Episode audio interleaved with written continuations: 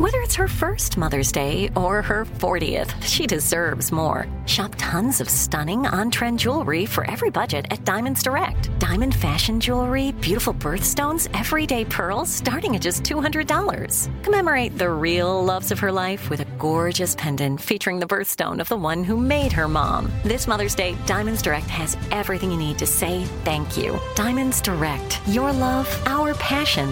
Online at DiamondsDirect.com. You know you've got a comeback in you. When you take the next step, you're going to make it count. For your career, for your family, for your life. You can earn a degree you're proud of with Purdue Global. Purdue Global is backed by Purdue University, one of the nation's most respected and innovative public universities. This is your chance. This is your opportunity. This is your comeback. Purdue Global, Purdue's online university for working adults. Start your comeback today at PurdueGlobal.edu.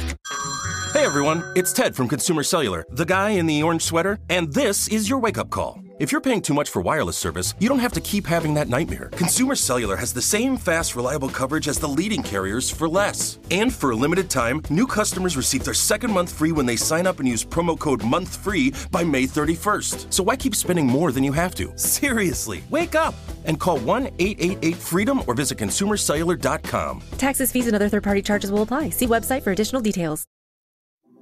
This episode is sponsored by FX's Fleischman is in Trouble, starring Jesse Eisenberg, Claire Danes, Lizzy Caplan, and Adam Brody. This drama tells the story of recently divorced Toby Fleischman, who dives into the world of app-based dating with the kind of success he never had in his youth.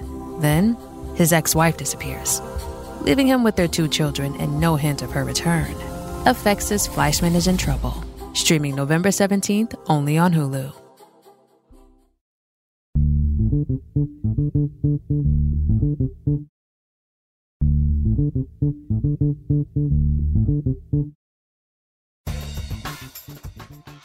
Good morning, peeps, and welcome to Woke AF Daily with me, your girl, Danielle Moody, recording from the Brooklyn Bunker. Folks, I've been going through the news today, and what I find really interesting are a couple of things that have happened on the Republican side. I think I mentioned this earlier in the week, but we know that the RNC decided to issue their censure to both of the House Republican members who are sitting on the January 6th commission. Censure is usually used for people who have had criminal misconduct, who have had unethical conduct, let's say, such as, being enthralled in a sex trafficking scandal, like a Matt Gaetz, threatening to, kill one of your colleagues, like Marjorie Taylor Greene has done, or use anti-Semitism, which she continues to do as her favorite weapon d'entrée. But instead, the RNC decided to censure both Adam Kinzinger and Liz Cheney. Now, these two are basically the only 2 Republicans who have any goddamn sense. They're the only 2 that actually believe in facts and law and recognize that by embracing the big lie and by essentially saying that our elections are not fair or free, that regardless of what party wins, that we are altering our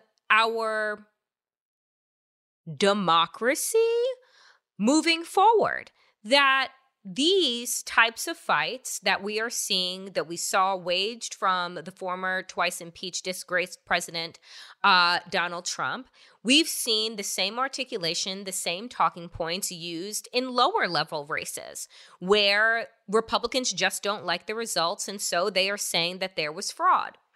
And essentially what they are setting up and what they are interested in, and as Tucker Carlson, loves to applaud the Hungarians and the hungry democracy government, is that they want representation on its face only.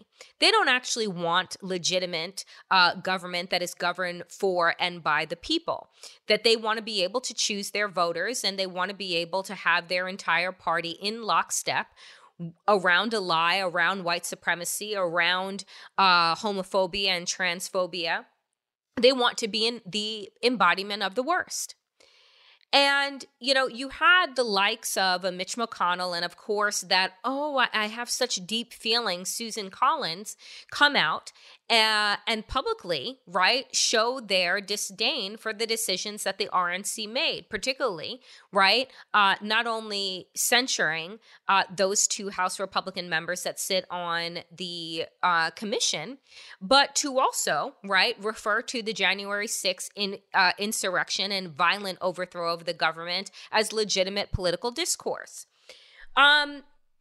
You had so much breakdown there that Donald Trump, of course, found his way to weigh in to the controversy that he created by saying that no one listens to Mitch McConnell. Mitch McConnell is nobody's leader. And Donald Trump continues to endorse very far-right radical cult members, right, that are part of the cult of personality of Donald Trump and Trumpism. And he's endorsing people that have either discounted elections that they have lost in the past by huge fucking margins, or he's endorsing people to run against Republican incumbents that he does not like, that he does not think, as he has said, is a part of the future of the Republican Party. Because to him, the future for Donald Trump looks like authoritarianism. It looks like fascism. It looks like a twice impeached privileged white man that has had multiple investigations into his criminal business over the decades since Donald Trump became part of all of our lexicon back in the 80s. And, you know, the reason, right, that he's been investigated so many times is because the man is basically operating like a mob boss.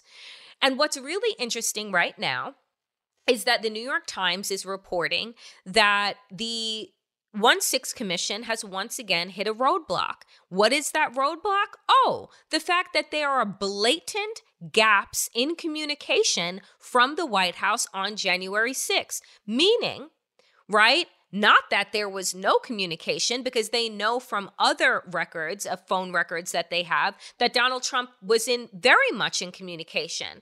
But what do criminals do? They cover their tracks. And so long as you are making phone calls or using devices that are not monitored, right, to ensure that everything that the president and his cabinet and his team is doing is on the up and up, you use other devices. So right now, what was going through the White House switchboard, if you've ever called, let's say, one of your members of Congress, you know that what happens is this. You dial this generalized number, you ask to be directed, it directs you through, right? And only certain people, obviously, have direct access to the White House and to different parts of the White House. But what Donald Trump has done and what he's done with his entire career, why the man doesn't text, why he doesn't send email, why he doesn't write anything down, because he's a criminal. And only criminals operate in that way. There is no legitimate reason why any man that is in business or in politics doesn't put pen to paper or doesn't put his fingers on a keyboard, except when you don't want to have any of what you have said or what has been said to you potentially used against you in the court of law. The only people that operate in that fashion are fucking criminals. Plain and simple. Just like Donald Trump had said that no one pleads the fifth, right, unless they have something to hide. Meanwhile, the last two middle management, middle level people that have been involved in the 1/6 insurrection that we've talked about with Glenn Kirshner have pled the fifth over 100 times, right, in their interviews. So here we now have the New York Times reporting that there is, quote unquote, gaps in information in phone records. And so now they find themselves subpoenaing the cell phone records of those people that they know were in the White House, and through other exchanges and interviews that they have done, have known what Donald Trump was doing and where exactly he was. So now we are continuing once again to go through the rigmarole that Trump knows will slow down the process and gum up the works to get to what we already know to be true. Donald Trump is solely responsible for the actions that took place on January 6th. Donald Trump whipped a crowd into a frenzy, directed them to the Capitol building, and told them to go and take their country back. And then when things began to get out of control, when there was violence, when people were killed, when barricades were being broken open, when his own fucking Republican members were calling from underneath desks, right, and barricaded doors, asking him to call off the dogs, he was too busy sitting on a couch somewhere in the White House popping bonbons with excitement and glee as he watched the mayhem that was unfolding in his name. That's what we know. And so the question that I continue to ask with all of this information that is now out there for public consumption is, where the fuck is Merrick Garland's Department of Justice? Because remember that this commission can only gather information and offer up recommendations, but it is the Department of Justice that actually has the parameters to be able to issue fucking indictments and subpoenas that bear criminal fucking charges. So how many, I just want to know, how many exposés are we looking at this point, 365 plus a month days removed from the insurrection? How many exposés have been done? How many interviews have been done? How many files are there from the low-level people that stormed the Capitol to the fucking donors that gave them money to begin with? We have so much information that is readily available in the public. And the question that I continue to wonder is, are we going to do anything with this? Or are we going to do what we always do with fucking white collar criminals, right? Which is just let them go free. Because if you are white, if you are wealthy, if you are hetero, if you are cis, you can do whatever the fuck you want. And there are no repercussions. You can be a criminal fucking disgusting landlord like Donald Trump has been for his entire time, right, as somebody's real estate mogul in New York, and become fucking president of the United States. You know, folks, like, I personally, I have stopped really delving into the day-to-day of where things land with the 1/6 Commission, because frankly, you know, that commission is only going to be up and in operations until November. Because when Republicans are able to take back the House successfully without breaking a sweat, when they're able to take back power in the Senate, they are going to halt all of those investigations. They're going to open up bullshit, bogus investigations into, right, the Eric Saul Swalwells, the Alexandria Ocasio-Cortezes, you know, the Nancy Pelosi's. They're going to try and impeach Biden as retaliation against the impeachment of Donald Trump. They are going to turn our government once again into a fucking circus that is being paid for by us. That's what they're going to do. So you would think that with this finite timeline that Democrats are working under and that this administration is working under, you would see some sense of urgency. You would see some alarms ringing. Even when Mitch McConnell once again says the quiet part out loud and says, I denounce what the Republican National Committee has done in terms of censuring these two members and making it once again about 2020 and January 6th, because we are in a position to take back power. Knowing that to be true, and that this Republican Party is trying to wash their hands of the 2020 election and trying to wash their hands of an insurrection, why wouldn't Democrats then be doubling and tripling down so that come November, the American people do not forget who was responsible for that day and all of the actions taken therefrom? I mean, this is not rocket science, folks. You don't need a degree in communications or in media or in publicity in order to get this fucking done. And it's the same questions that, you know, friend of the show, Kurt Bardell, would say. It's just like, why not use right? The good things that were coming out of the Lincoln Project before it was, you know, whipped up into a frenzy of its own scandal. Why not use the tactics, right, that they took from the Republican playbook and use it to your advantage? Where are the fucking barrage of TV ads right now and radio ads lambasting the RNC, reminding the American people exactly who was responsible for the insurrection, exactly who is responsible for the fact that we are never getting rid of COVID-19, that instead of these blue state governors deciding to break to the will of capitalism, right, and lift up mask mandates against science, as I said yesterday, that why you would not be painting the Republican cult as the death cult. They told the American people who decided to vote against their own health care in the early aughts under the Obama administration because they told them that they were going to have death panels. Well, Republicans actually do have death panels right now, because that's what happens when you decide not to have public health mandates that would keep children safe in schools in these red states. And so, you know, I sit around, folks, as I go through the news on a regular basis, and I just am at a loss, because it's really hard in this day and age to carry with you some type of hope that everyone who actually has the power and the platform to shift the course and the direction that our democracy is careening towards, that then decides not to. You know, I will say this. Somebody, a follower of mine on Instagram, earlier in the week when I did Woke Wednesday and I posted the full video on my Instagram page, a follower commented and said, you know, this week, have you seen Michelle Obama's posts?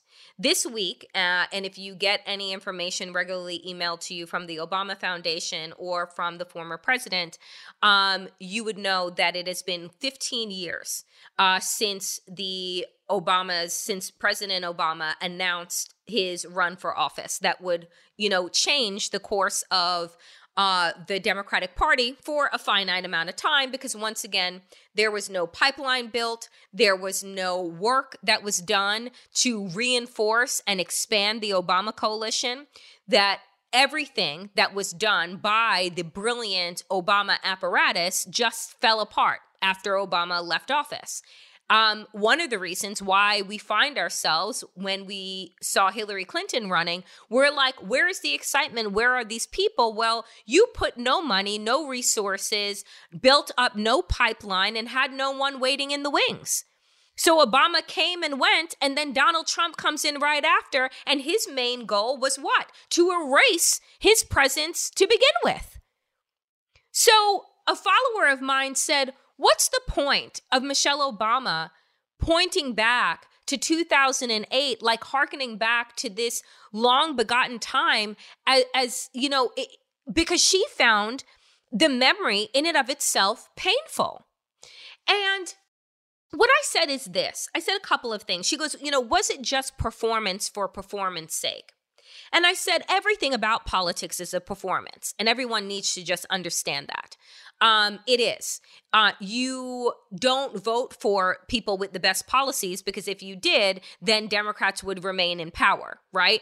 And we wouldn't even have a Republican Party, because they don't offer shit except for the word no and obstructionism.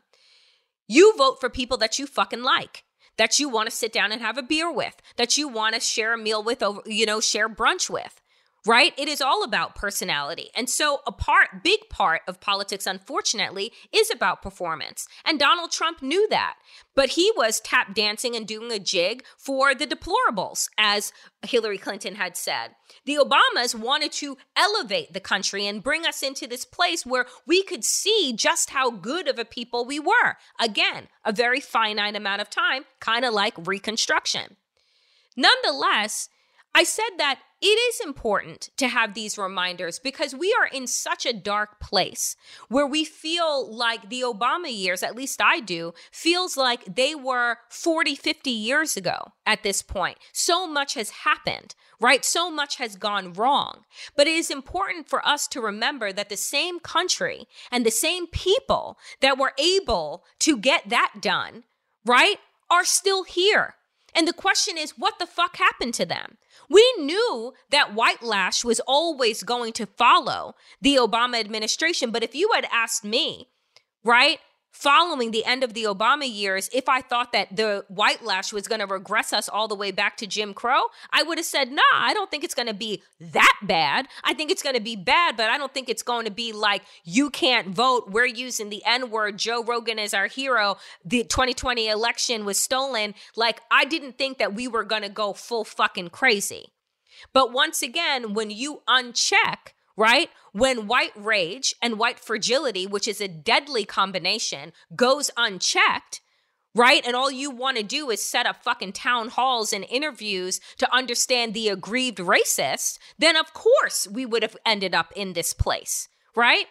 So I think that it's always important to have a reminder of better times, but recognize that they wanted to hang Obama, right? That they called that man everything but a child of God, that they made him show his long form birth certificate because white Americans could not wrap their fucking minds around the fact that a black man, right, had the rightful place as president of the United States, because in their minds, that power structure was off limits. But we didn't have those real conversations because Obama wanted to tell us that, you know, we could be the change, that yes, we can, that we can embody this American dream, that all of us can come to the table and be these better people. And when we saw these incredible crowds, you know, of such a multicultural, right, multiracial demographic, we were blinded by the truth, right? And so because we never had those real, heartfelt, hard conversations, and because they weren't modeled for us, and because we like to pretend that we were better than we are, we arrive here shocked and outdone. Coming up next is my conversation with activist and author Bakari Sellers about his new book. Folks, I am very excited to welcome back to Woke AF author, New York Times bestselling author, intellectual, academic, Bakari Sellers, who is the author of the new children's picture book, Who Are Your People? And you may remember that Bakari was on my God, it must have been last year, to talk about his book, My Vanishing Country. Bakari, welcome back. I'm glad to be here. It's been too long. We got to do this in between. I know, in between all of the things you write, and tending to your beautiful family. Bakari, what prompted this book? What prompted this beautiful children's book, which I have to say is illustrated also by Reggie Brown? What prompted this for you? Yeah, let me just kind of where you chimed in a little bit. You know, Reggie Brown was just brilliant, and he gave a lot of life to this book. So shout out to Reggie. You know, for me, it was having twin toddlers who were 3 years old. It was trying to find different resources to educate them and to get them to leave their mama and daddy alone for a period of time. And, you know, we did not have many things where they could see themselves in the images and the pictures and the animations, etc. And that frustrated me. Like, it frustrates parents all around the globe. And so I decided with my platform, and it was tough. I mean, people probably will not understand or believe that, you know, writing a children's book or breaking into the industry of children's books is tougher than adult books. You know, really? Yeah. I joke, but it has a great deal of honesty that I had to write a New York Times bestseller just to get the opportunity to write a children's book. I just want to stay and live in this space for a while, because I think having this level of representation at this time during this moment, a lot like Encanto, it means a great deal to the reader. You know, it's so funny because I literally just watched that Disney movie. For the very first time over the weekend, because I needed an escape from our impending democracy doom. You know, what I love about this is, you know, is the title, in and of itself. Who are your people? And, you know, the innocence that comes from children asking one another, where are you from? You know, why do you look the way that you do? And I think that instead of my adult self, which the response to another adult that was asking me that question would be quite brash, actually. You set up a way to have this conversation that is about curiosity as well as ancestry and the village that we all come from. Can you speak more to that? Yeah, I mean, it's a colloquialism down south that kind of, to your earlier point, is rooted in some level of judgment. So, you know, when you meet somebody for the first time down here, they're like, who are your people? And that they want to know whether or not your daddy went to church or like stole from folks. They just trying to figure out, you know, what family structure you come from, what stock you come from.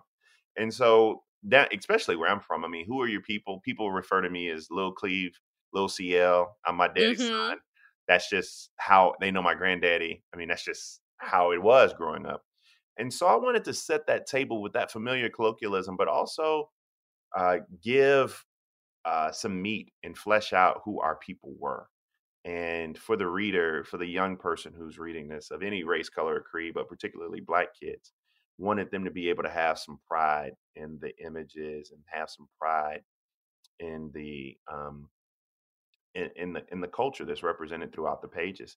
And so, who are your people? Yeah, we set that tone. We set that tone for understanding that we come from a people who had to overcome so much, and we are still standing.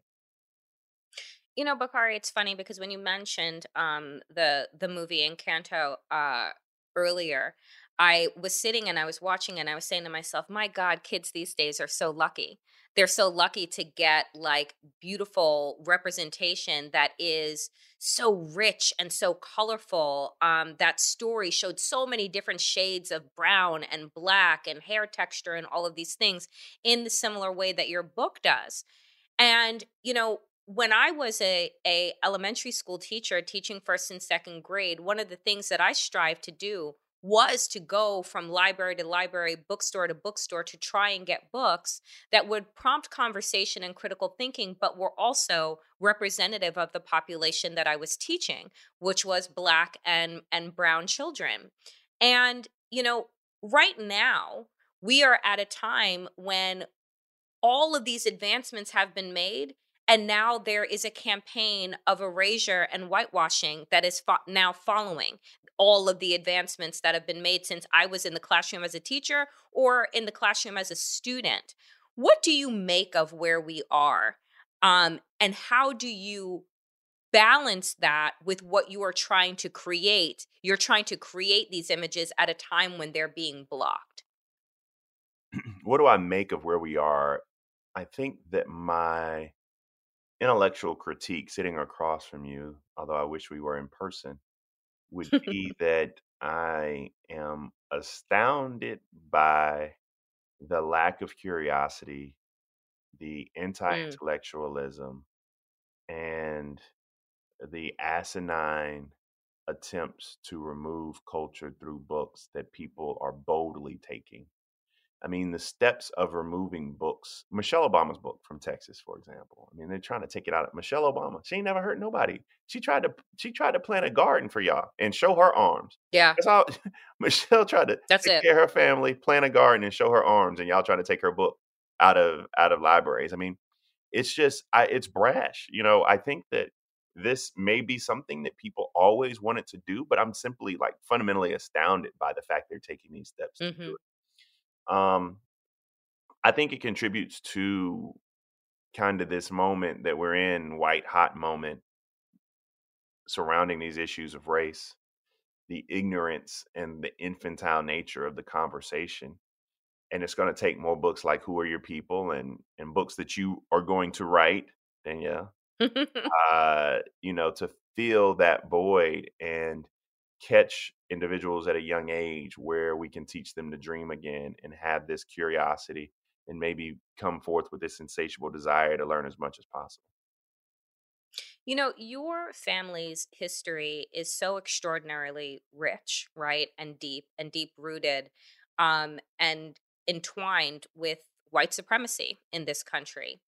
And, you know, I wonder, as now the father of twin toddlers who are growing up at a time when it feels so regressive and yet hopeful, how do you manage what you are seeing, what you have seen, learn and understood through your own family history, and then that mirroring America's history and violent, racist nature, and trying to develop the hopefulness and the spirit of twin toddlers, twin Black toddlers? Well, I mean, the innocence of their eyes and the softness of their smile and their genuine curiosity is what keeps you going, combined with the fact that you know the price that was paid for the progress that we have today. You know, I think, and, you know, a part of me says that people want to strip us of our history and the teaching of our history, not for their benefit or the way they feel or the guilt they feel, but so that we won't be empowered to keep going, so that we won't see the struggles and the sacrifices that were made and just keep pushing. When you take away one's history, you pretty much take away their spirit. And I refuse to let anybody do that to me. And I think that, you know, the challenge for us, and particularly me raising these children, is to fill our house with love. You know, my kids will tell you how the daddy loves them this much. And some of the first things they learn how to say in this house is, I love you. Because we know that when they go outside these doors, that this world will not love them the same because of the color of their skin or who they may love or who they may pray to or those type of ideals. And so we just want to prepare them for a rough and tumble world while daddy is out there trying to change it. And if I can do my part to, you know, leave it better than the way I inherited it and raise my kids to believe that, you know, only a life lived for others is a life worthwhile, to quote Einstein, then I think that maybe somewhere somebody will be able to look at me and say, job well done. I mean, folks already look at you and say, and say, job well done. And I'm certain that your children probably do on a regular basis. What advice do you have for other parents, caregivers, and frankly, teachers right now who, you know, feel a sense of hopelessness in terms of wanting to educate, wanting to care for children in a way that provides them with stability in a world that is increasingly unstable and uncertain?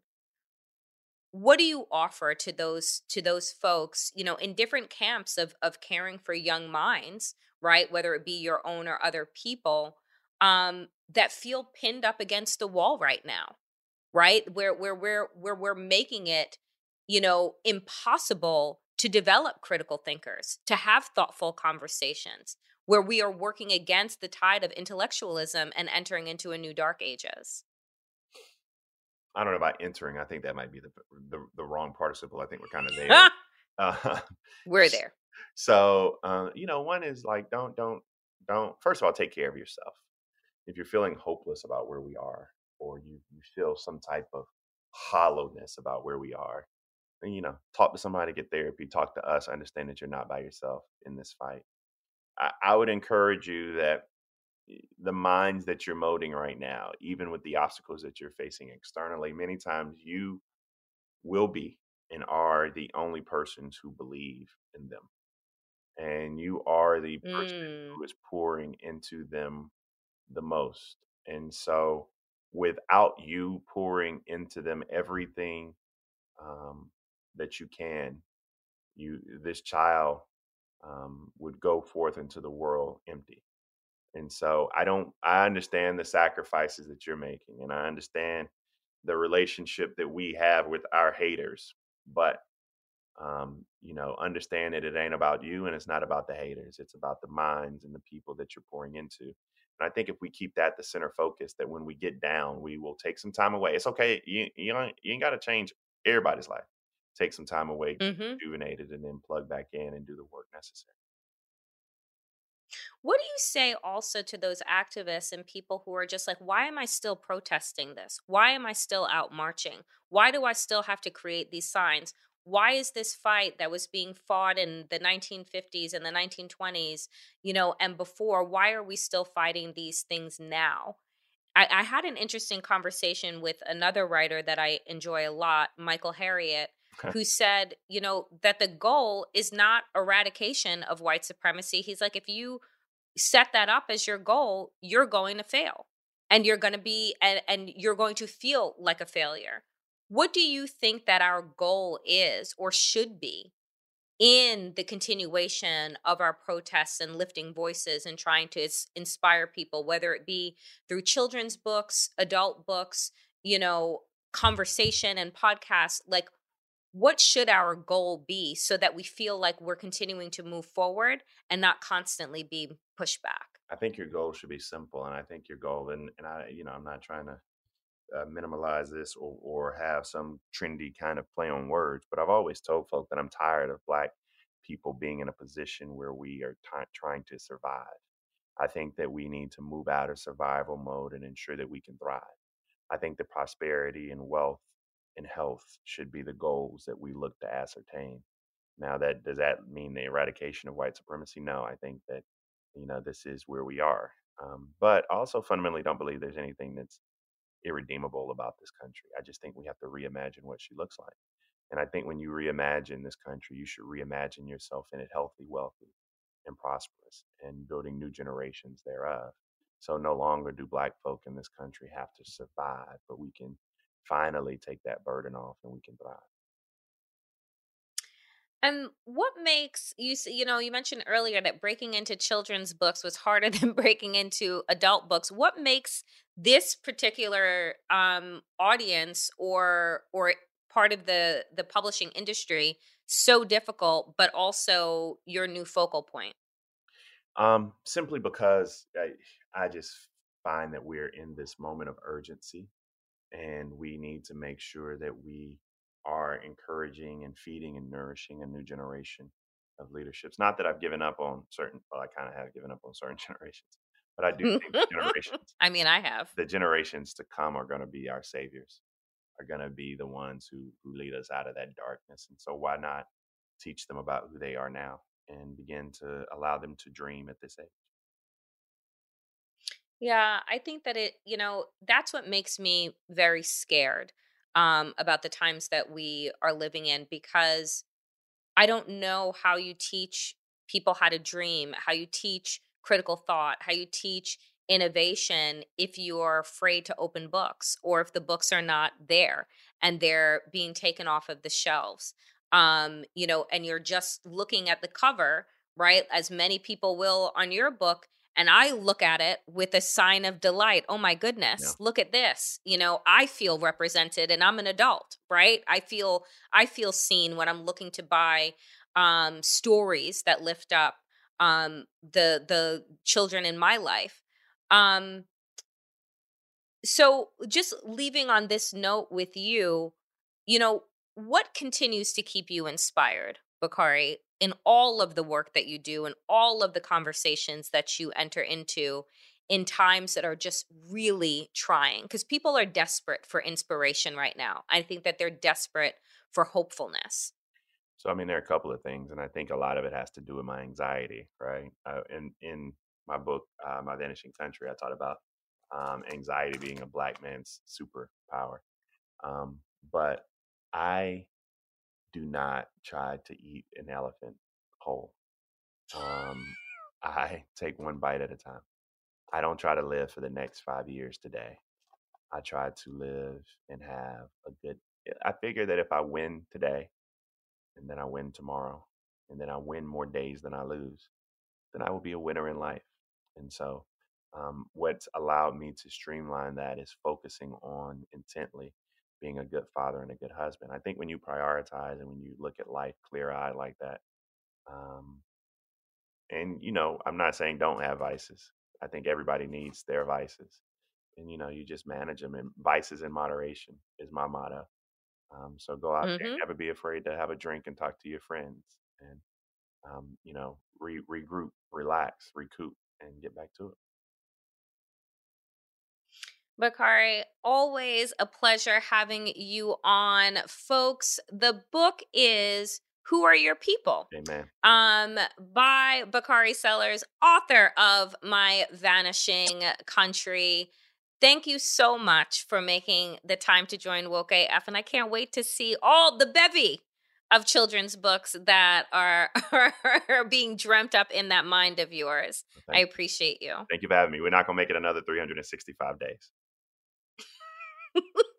Yes, no, we're not. We're going to see you before your next book comes out. Amen. You're going to come back to the show and give us inspiration and hope and joy and thriving. Yes. We appreciate you. Thank you.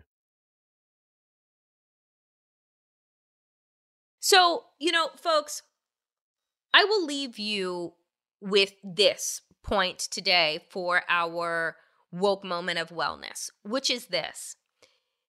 I think that the past is so very important, right? Because in many ways, it does in fact dictate how we understand the present and how we imagine our future to be.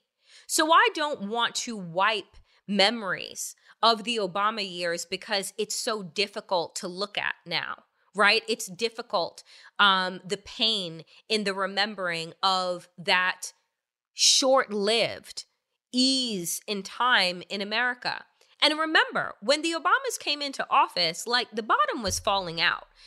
We had the tech bubble burst, the housing burst. We had healthcare issues up the wazoo. Childhood obesity was through the roof. I mean, there were a lot of problems, but they didn't feel existential, right? It felt like with the right leadership and thoughtfulness and strategy, we would be able to make it through. So I think that it is important to look back at those pictures, to remember the feelings that we had and figure out how we can conjure them back, right? How we can use our past successes to help us guide our way out of this darkness and into a better future. Now, folks, I tell you, I don't think it's going to be immediate. I think that we're in for a long haul, but I don't want us to forget the good because in this current moment, it just feels too painful. We need it. We need to remember who we were so that we can envision who we want to actually be.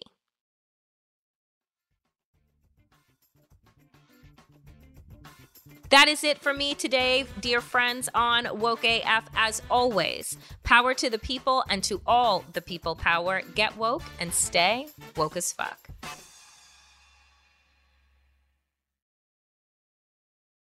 With every CBD product claiming to do something different, it's nearly impossible to decide what's best for you. Lazarus Naturals pioneered the farm-to-front-door model of transparency where they handle each step of the production process to ensure quality, potency, and consistency. Scannable labels allow you to see the test results of your hemp batch so you can be confident in the safety and quality. Visit LazarusNaturals.com today. Lazarus Naturals, committed to improving your life as well as the world around you. Not available in Idaho, Iowa, or South Dakota. Are you still searching for your perfect place to call home? Well, now is the time to buy at Fisher Homes. If you're looking to move in before the end of 2024, May could be your last opportunity to start building your dream home and close before the year's end. If you're hoping to move in even sooner, Fisher Homes also has homes that are move-in ready and waiting for you, where you can start enjoying the benefits of homeownership even faster. Schedule your personal tour with a new home advisor today at fisherhomes.com and make this spring the season you find your perfect home sweet home.